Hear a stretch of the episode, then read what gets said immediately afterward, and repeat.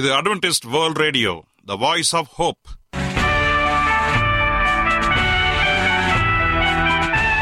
வணக்கம் அன்பான வானொலி நேயர்களே, உங்கள் அனைவரையும் கர்த்தராகிய ஆண்டவர் இயேசுவின் நாமத்திலே வாழ்த்தி எங்களது இன்றைய ஒளிபரப்பை கேட்க உங்களை அன்போடு வரவேற்கிறோம்.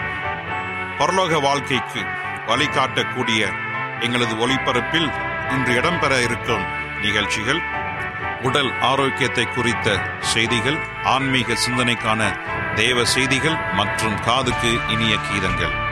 இன்றைய உலகில் வியாதிகளின் எண்ணிக்கையை கணக்கிட முடியாது.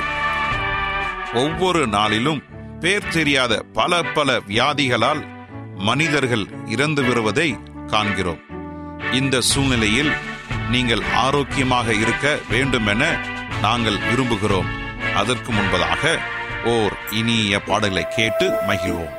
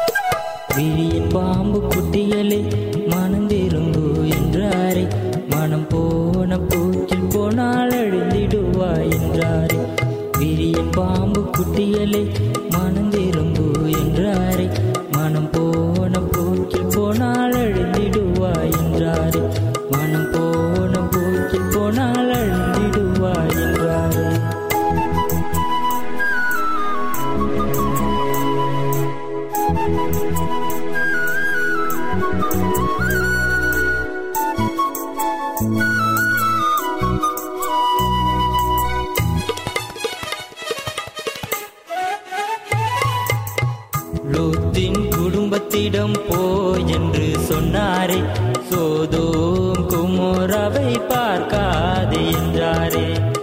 லோத்தின் குடும்பத்திடம் போ என்று சொன்னாரே, சோதோம் குமோராவை பார்க்காதே என்றாரே. லோத்தின் மனைவியோ திரும்பி பார்த்து நின்றாலே,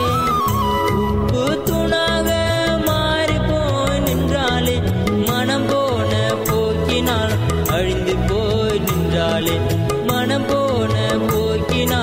அழிந்து போய் நின்றாலே. விரியின் பாம்பு குட்டிகளை மனம் திரும்பு என்றாரே, மனம் போன போக்கில் போனால் அழிந்திடுவாய் என்றாரே. விரியின் பாம்பு குட்டிகளை மனம் திரும்பு என்றாரே, மனம் போன போக்கில் போனால் அழிந்திடுவாய் என்றாரே. மனம் போன போக்கில் போனால் அழிந்திடுவாய் என்றாரே.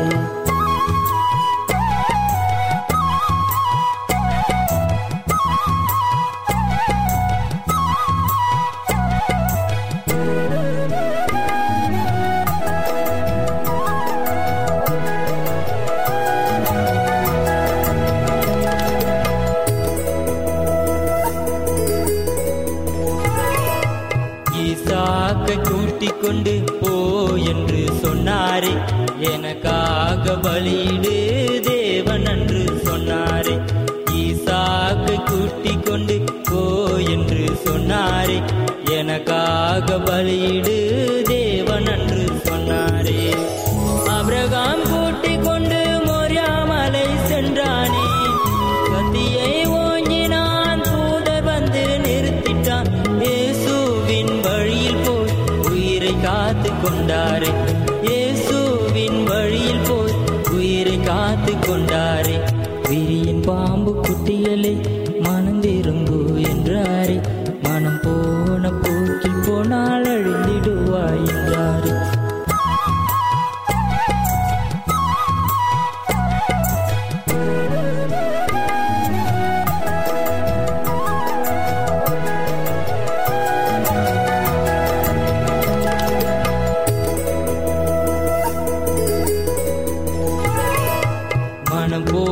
போக்கினால் அழிந்து போய் நின்றாலே, இயேசுவோட வழியில் போய் உயிரை காத்து கொண்டாரே.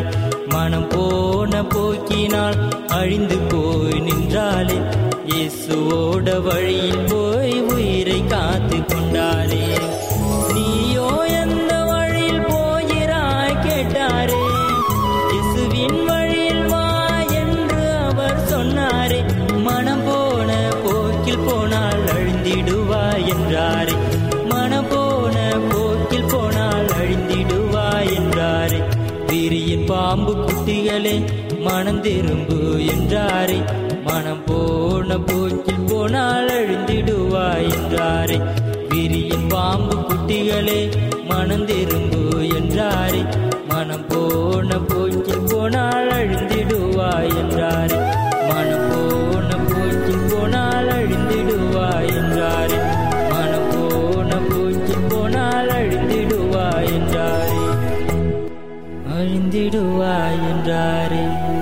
நீங்கள் அட்வென்டிஸ்ட் வேர்ல்ட் ரேடியோ ஒளிபரப்பை கேட்டுக்கொண்டிருக்கிறீர்கள். எங்களுடைய முகவரி அட்வென்டிஸ்ட் வேர்ல்ட் ரேடியோ, தபால் பெட்டி எண் 1446, Salisbury park, market yard post, Pune 411037, Maharashtra, India. எங்களுடைய இமெயில் முகவரி awr tamil@gmail.com. இப்பொழுதும் நாம் தேவ வசனத்தை தியானிக்கும் வேலைக்குள்ளாக வந்திருக்கிறோம். இன்றைய தேவ செய்தியை சகோதரர் J. செல்வன் அவர்கள் வழங்க இருக்கிறார். நிகழ்கால சத்தியம் இரண்டாம் தூதனின் தூது பகுதி 1. கிறிஸ்துவுக்குள் அன்பான தேவ பிள்ளைகளே, உங்கள் அனைவரையும் இந்த அட்வென்டிஸ்ட் உலக வானொலி நிகழ்ச்சியின் வாயிலாக சந்திப்பதிலே மிக்க மகிழ்ச்சி அடைகிறேன். உங்கள் அனைவரையும் ஆண்டவர் இயேசுவின் நாமத்தில் வாழ்த்துகிறேன். நேயர்களே, எங்களது அனுதின நிகழ்ச்சிகளை எங்களுடைய இணையதள பக்கத்திலும் கேட்டு மகிழலாம். எங்களுடைய இணையதள முகவரி www.awr.org. அதில் தமிழ் மொழியை தேர்வு செய்து பழைய ஒளிபரப்பையும் கேட்கலாம். அதே போல உங்களிடத்தில் ஸ்மார்ட் போன் இருந்தால் எங்களுடைய வாய்ஸ் ஆப் ஹோப் என்ற மொபைல் ஆப்பை டவுன்லோடு செய்து எங்களுடைய அனைத்து நிகழ்ச்சிகளையும் கேட்டு மகிழலாம். அதே போல எங்களுடைய வேதாகம வகுப்புகளுக்கு உங்களை அன்போடு நாங்கள் வரவேற்கிறோம். கர்த்தருக்கு சித்தமானால் ஒவ்வொரு நாளும் இந்திய நேரப்படி சரியாக இரவு 8 மணிக்கு ஜூம் என்ற செயலின் மூலமாக நாங்கள் இந்த வேதாகம வகுப்புகளை நடத்துகிறோம்.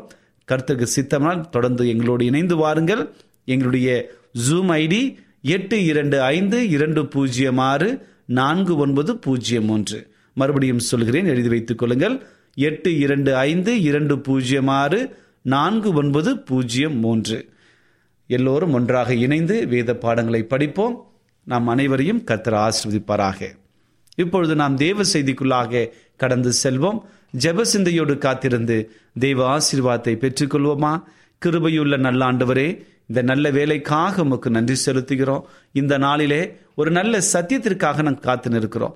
உம்முடைய ஆவியினுடைய துணை எங்களை வழிநடத்தும்படியாக, கேட்கிற யாவருக்கும் சமாதானத்தையும் சந்தோஷத்தையும் கொடுக்கும்படியாக நாங்கள் வழிநடத்துகிறோம் தகப்பனே.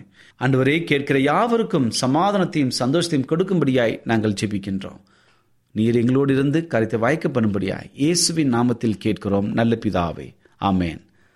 இன்றைய தியானத்திற்காக நாம் எடுத்துக்கொண்ட ஒரு தலைப்பு, இரண்டாம் தூதனின் தூது எப்படி நிகழ்கால சத்தியமாக இருக்கிறது என்று சொல்லி பார்க்க போகிறோம். இந்த வாரம் முழுவதுமே முத்தூதை குறித்து மிக தெளிவான கண்ணோட்டங்களிலே படித்து வருகிறோம்.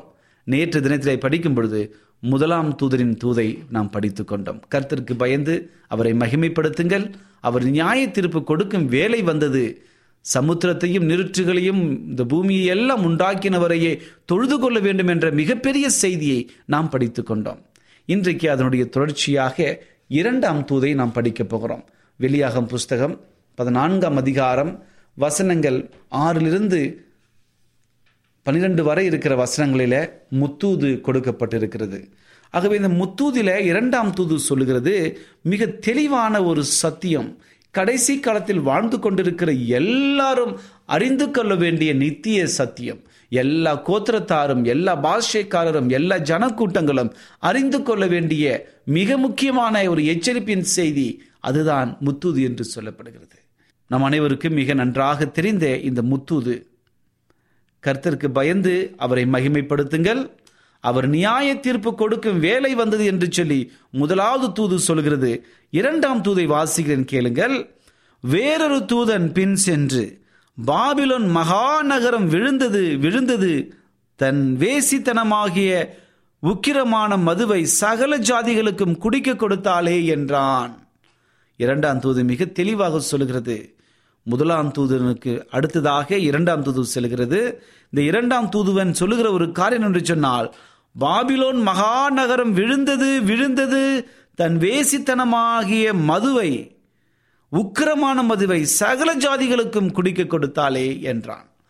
என் அன்பு சகோதரனே சகோதரியே, இங்கு சொல்லப்பட்டிருக்கிற மிக முக்கியமான ஒரு எச்சரிப்பு செய்தியை நீங்கள் நானும் புரிந்து கொள்ள வேண்டும். இங்கு மகா பாபிலோன் என்று சொல்லப்படுகிற ஒரு வாக்கை நாம் பார்க்கிறோம். இந்த ஒரு வார்த்தையை நாம் படிப்போம் என்று சொன்னால், ஏதோ ஒரு நாடை பற்றி பேசுகிறது என்று சொல்லி எடுத்துக்கொள்ளாமல், உண்மையாக இது எதை சொல்லுகிறது, எது ஒரு அடையாளப்படுத்துகிறது என்பதை நீங்கள் நானும் சரியான கண்ணோட்டத்திலே புரிந்து கொள்ள வேண்டும்.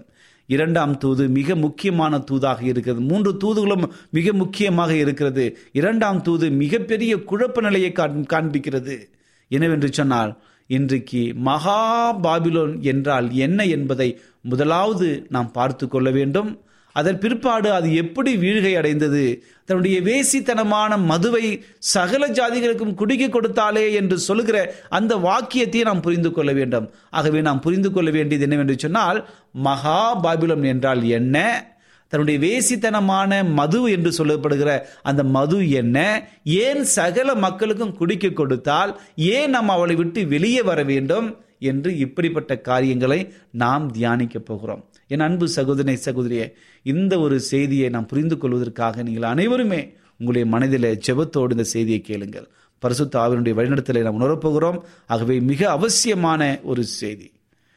இந்த இரண்டாம் தூதை புரிந்து கொள்வதற்கு மிக முக்கியமான ஒரு நியதியை நாம் பின்பற்ற வேண்டும். என்னவென்று சொன்னால், நம்முடைய ஆதியாகம புத்தகத்திற்கு நம்முடைய கண்ணை நோக்க வேண்டும். ஆதியாகம புத்தகத்தில் அங்கு ஒரு குழப்ப நிலை காணப்பட்டதாக ஆதியாகமம் 10ஆம் அதிகாரத்திலே நம்ம மிக தெளிவாக படித்து கொண்டிருக்கின்றோம். என்ன குழப்ப நிலை? பாவத்தினாலே உலகம் அழிக்கப்பட்டது. நோவாவும் அவருடைய குமாரர்களும் அவருடைய மனைவிகளும் எல்லாம் 8 பேர் மாத்திரம் ரட்சிக்கப்பட்டார்கள். அந்த 8 பேர் மூலமாக இந்த உலகம் மறுபடியும் ஸ்தாபிக்கப்பட்டது. அங்கு ஸ்தாபித்து கொண்டிருந்த அந்த வேளையில மறுபடியும் பாவம் உள்ளார வருகிறது. அது எப்படி சாத்தியமானது என்று நாம் யோசிக்கும் போது நம்முடைய கண்களுக்கு மிக ஆச்சரியமாக தெரிகிற அநேக காரியங்கள் இருக்கிறது.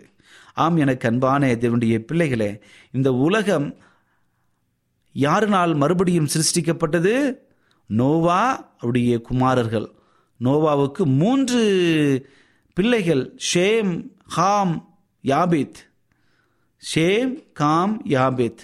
காமுக்கு பிறந்தவன் குஷ், குஷுக்கு பிறந்தவன் நிம்ரோத்.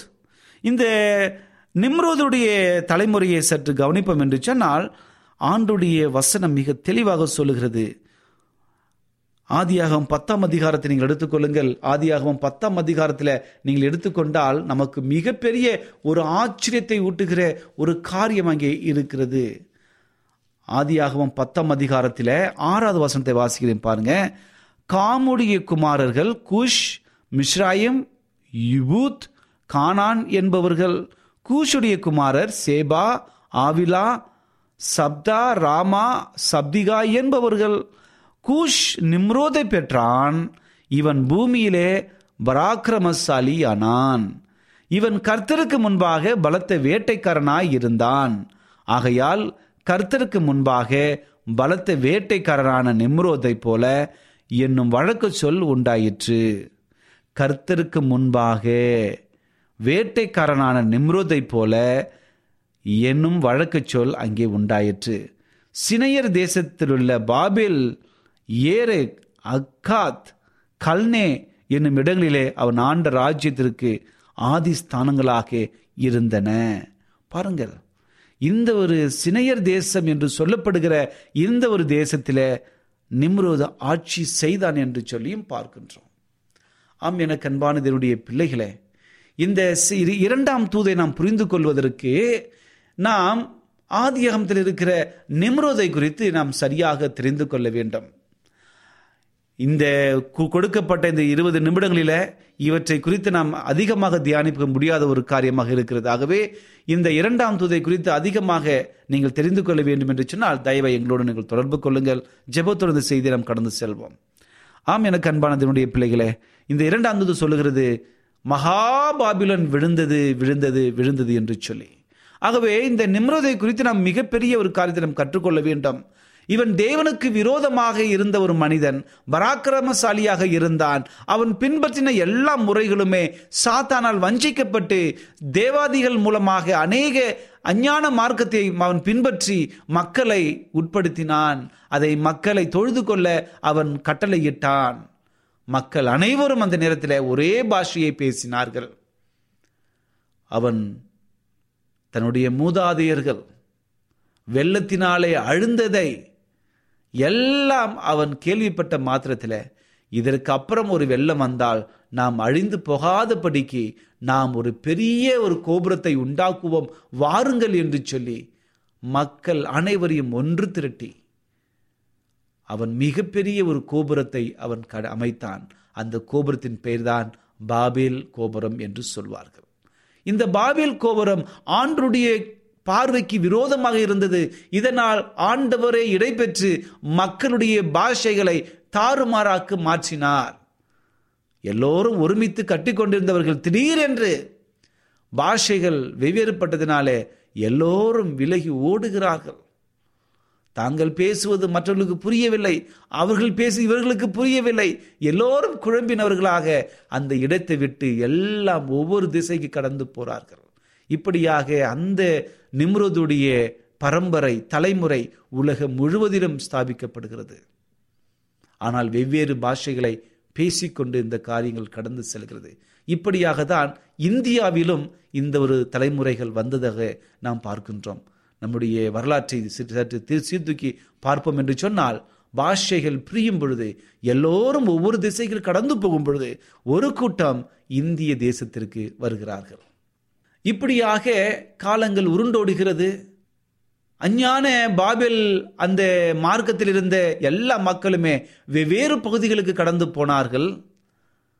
இறுதியாக அவர்கள் வெவ்வேறு காலங்களில் வரும்பொழுது தாங்கள் பின்பற்றின எல்லா தேவதைகள், தவறான பழக்க வழக்கங்கள், தவறான எல்லா அசுத்தமான காரியங்களை வைத்தவர்களாக, பாஷைகள் மட்டும் மாற்றப்பட்டவர்களாக மற்றும் எல்லா காரியங்களிலும் உடன்பட்டவர்களாக அங்கு இருந்த நிம்ரோதையும் செமிராமிஸ் என்கிற அவனுடைய மனைவியையும் அவன் மனைவிக்கு பிறந்த ஒரு குழந்தை தமூசையும் குழந்தைகளாக தெய்வங்களாக பாவித்து அவர்களுக்கு கோயில்களை கட்டி கொண்டிருந்தார்கள். செமிராமிஸ், நிம்ரோத், தம்மூஸ், இந்த 3 மிக முக்கியமான ஒரு கதாபாத்திரங்களுக்கு போகிற இடமெல்லாம் அவர்கள் தேவாலயங்களை கட்டினார்கள், கோயில்களை எழுப்பினார்கள், அநேக காரியங்களை அங்கு செய்து தம்மூசை வணங்கினார்கள், செமிராமிஸை வணங்கினார்கள், நிம்ரோதை வணங்கினார்கள், அதுவும் சூரிய கடவுளாக வணங்கினார்கள். இப்படியாக எல்லா நாடுகளுக்கும் கடந்து சென்றது. இந்த ஒரு காரியம் நேபுகாத்நேசர் ஆண்ட பாபிலோன் மகாநகரம் பாபிலோனுக்கும் இருந்தது. அந்த மகாநகரம் பாபிலோனிலும் கூட இந்த ஒரு பழக்கம் இருந்தது. அவர்கள் அஞ்ஞான மார்க்கத்தில் இருந்து சிலை வணக்க உடையவர்களாகவும் அவருடைய தேவதைகளை வணங்குவர்களாகவும் இருந்தார்கள். இன்னும் அநேக காரியங்கள் நாம் பார்த்து கொண்டே வருவோம் என்று சொன்னார். எல்லாம் தெளிவாக சொல்லப்பட்டிருக்கிறது. ராஜ்யங்கள் மாறினாலும் மக்கள் அவர்கள்தான் இருக்கிறார்கள். மக்களுடைய பழக்க வழக்கம் மாறவில்லை. காலங்கள் உருண்டோடுகிறது. மறுபடியும் தானியேல் 2ஆம் அதிகாரத்தில் பார்த்த ராஜ்யங்களை குறித்த சிலையை சற்று பார்ப்போம் என்று சொன்னால், ராஜ்யங்கள் வேறு வேறாக மாறுகிறது, ஆனால் மக்கள் எல்லாம் ஒரே மக்களாக இருக்கிறார்கள். பாபிலோனுக்கு அடுத்தது மீடோ பெரிஷியா வருகிறார்கள். மீடோபெரிஷியாவுக்கு அடுத்தது கிரேக்கர்கள் வருகிறார்கள், கிரேக்கர்களுக்கு அடுத்தது ரோமர்கள் வருகிறார்கள், ரோமர்களுக்கு அடுத்தது 10 சின்ன சின்ன நாடுகள் வருகிறது. இவர்கள் முடித்த பிறகு கர்த்தருடைய ராஜ்யம் வருகிறது. அந்த சிலையை உடைத்து போடுவதாக அந்த சிலையிலே பார்க்கிறோம். ஆம், எனக்கு அன்பான தேவனுடைய பிள்ளைகளே, எப்பொழுது கிரேக்கர்கள் முடிந்ததோ ரோமர்கள் ஆட்சி செய்த காலத்தில் அந்த ரோமாபுரியில் அங்கு இருந்த எல்லா காரியங்களும் சற்று வேறுபாடே இருக்கிறது.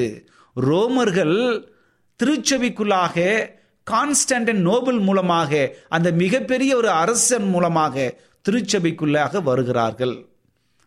அவன் படையெடுத்து எல்லா நாடுகளுக்கும் கடந்து செல்கிறான். ஆனால் சென்ற மாதத்தில் எங்கேயும் வெற்றி இல்லை.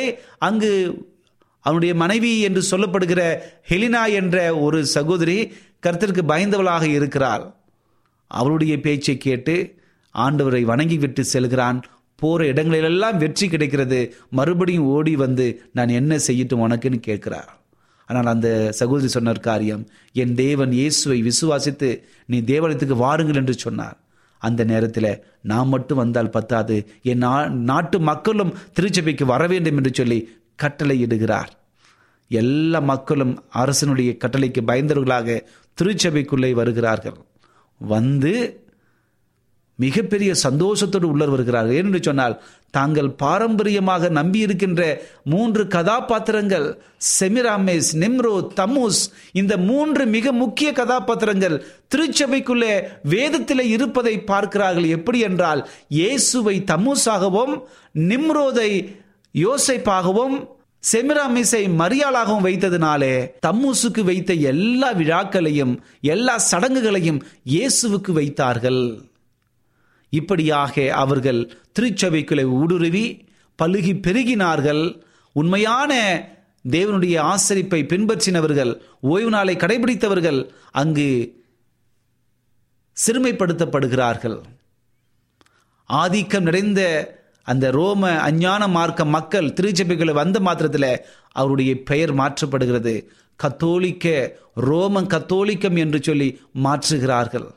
இப்படியாக எல்லா அஞ்ஞான மார்க்கங்களும் அந்த வழிபாட்டு முறைகளும் சடங்குகளும் அங்கே போதிக்கப்பட்டு திருச்சபைக்குள்ளே வந்து இயேசுவை தம்மூசாக வைத்ததினாலே தம்மூசுக்காக செலிப்ரேட் பண்ண கொண்டாடின எல்லா விழாக்களையும் இயேசுவுக்காக கொண்டாட ஆரம்பித்தார்கள்.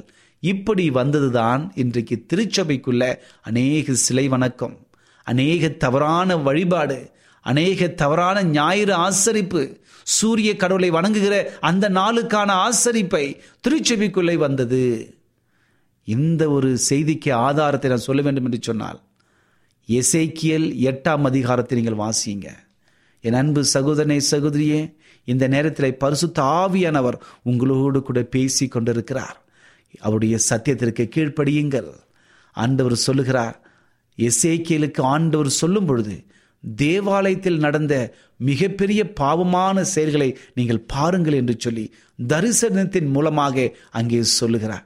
8ஆம் எடுத்துக்கொள்ளுங்கள், எசேக்கியல் 8ஆம் அதிகாரத்தை தயவாய் நீங்கள் வீட்டில் இருக்கும் பொழுது அதை படியுங்கள். ஆண்டவர் உங்களுக்கு அற்புதமான ஞானத்தை கொடுப்பார். எசேக்கியல் 8ஆம் அதிகாரம் 8 நான் வாசிக்கிறேன் பாருங்க. அவர் என்னை நோக்கி, மனுபுத்திரனே, நீ சுவரிலே துவாரமிடு என்றார். நான் சுவரிலே துவாரமிட்ட போது இதோ ஒரு வாசல் இருந்தது. அவர் என்னை பார்த்து, நீ உள்ளே போய் அவர்கள் இருக்கிற இங்கே செய்கிற கொடிய அருவருப்புகளை பார் என்று சொன்னான். எசேக்கியல் உள்ளே போய் பார்த்த பொழுது அங்கே அநேக அருவருப்புகள் தேவாலயத்துக்குள் இருப்பதை பார்க்கின்றார். இன்னும் 14 வசனத்துக்கு வருவோம் என்று சொன்னார். என்னை கர்த்தருடைய ஆலயத்துக்கு வடக்கு வாசலை நடையிலே கொண்டு போனார். இதோ அங்கே தம்மூசிற்காக அழுது கொண்டிருக்கிற ஸ்திரீகள் உட்கார்ந்து கொண்டிருந்தார்கள். பாருங்கள், எவ்வளவு பெரிய அருவருப்பான காரியங்கள். அந்த நேரத்திலேயே அந்த அஞ்ஞான மார்க்கத்தோடு இருந்த மக்கள் அந்த தம்மூசை வணங்கினவர்களாக திருச்சபைக்குள்ளே இருந்தார்கள். இப்படியாக அதே பழக்க வழக்கங்கள் கடைசி காலத்திலும் ரோமர்கள் மூலமாக திருச்சபைக்குள்ளாக வருகிறது. அங்கு தம்மூசை வழிபட்ட எல்லா சடங்குகளும் எல்லா விழாக்களும் இயேசுவுக்காக வைக்கிறார்கள். தம்மூசை இயேசுவாக வைத்ததினாலே அந்த ஒரு பாரம்பரியத்தை அவர்கள் பின்பற்றுகிறார்கள். உண்மையான ஓய்வு நாளை மறந்து ஞாயிறு ஆசரிப்பு சூரிய கடவுளை வணங்குகிற நாளை அவர்களுக்கு ஏற்றாற் போல மாற்றினார்கள்.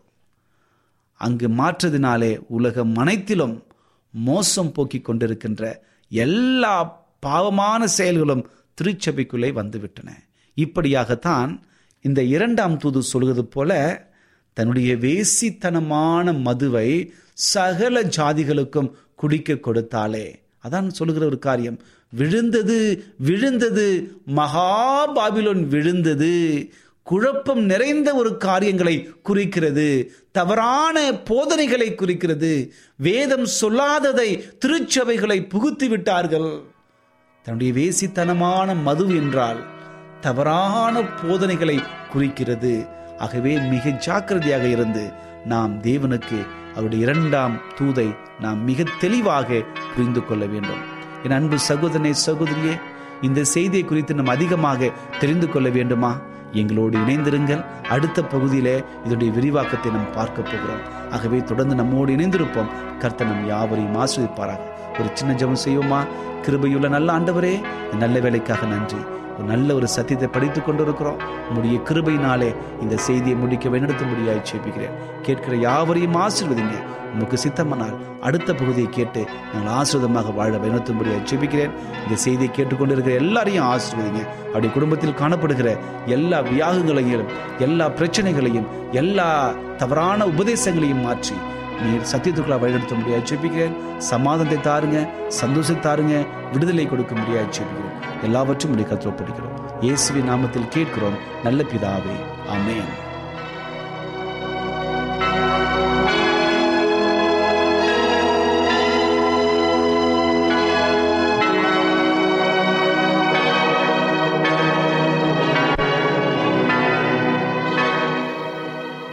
என்ன நேயர்களே, இன்றைய தேவ செய்தி உங்களுக்கு ஆசீர்வாதமாக இருந்திருக்கும் என்று நாங்கள் கர்த்தருக்குள் நம்புகிறோம்.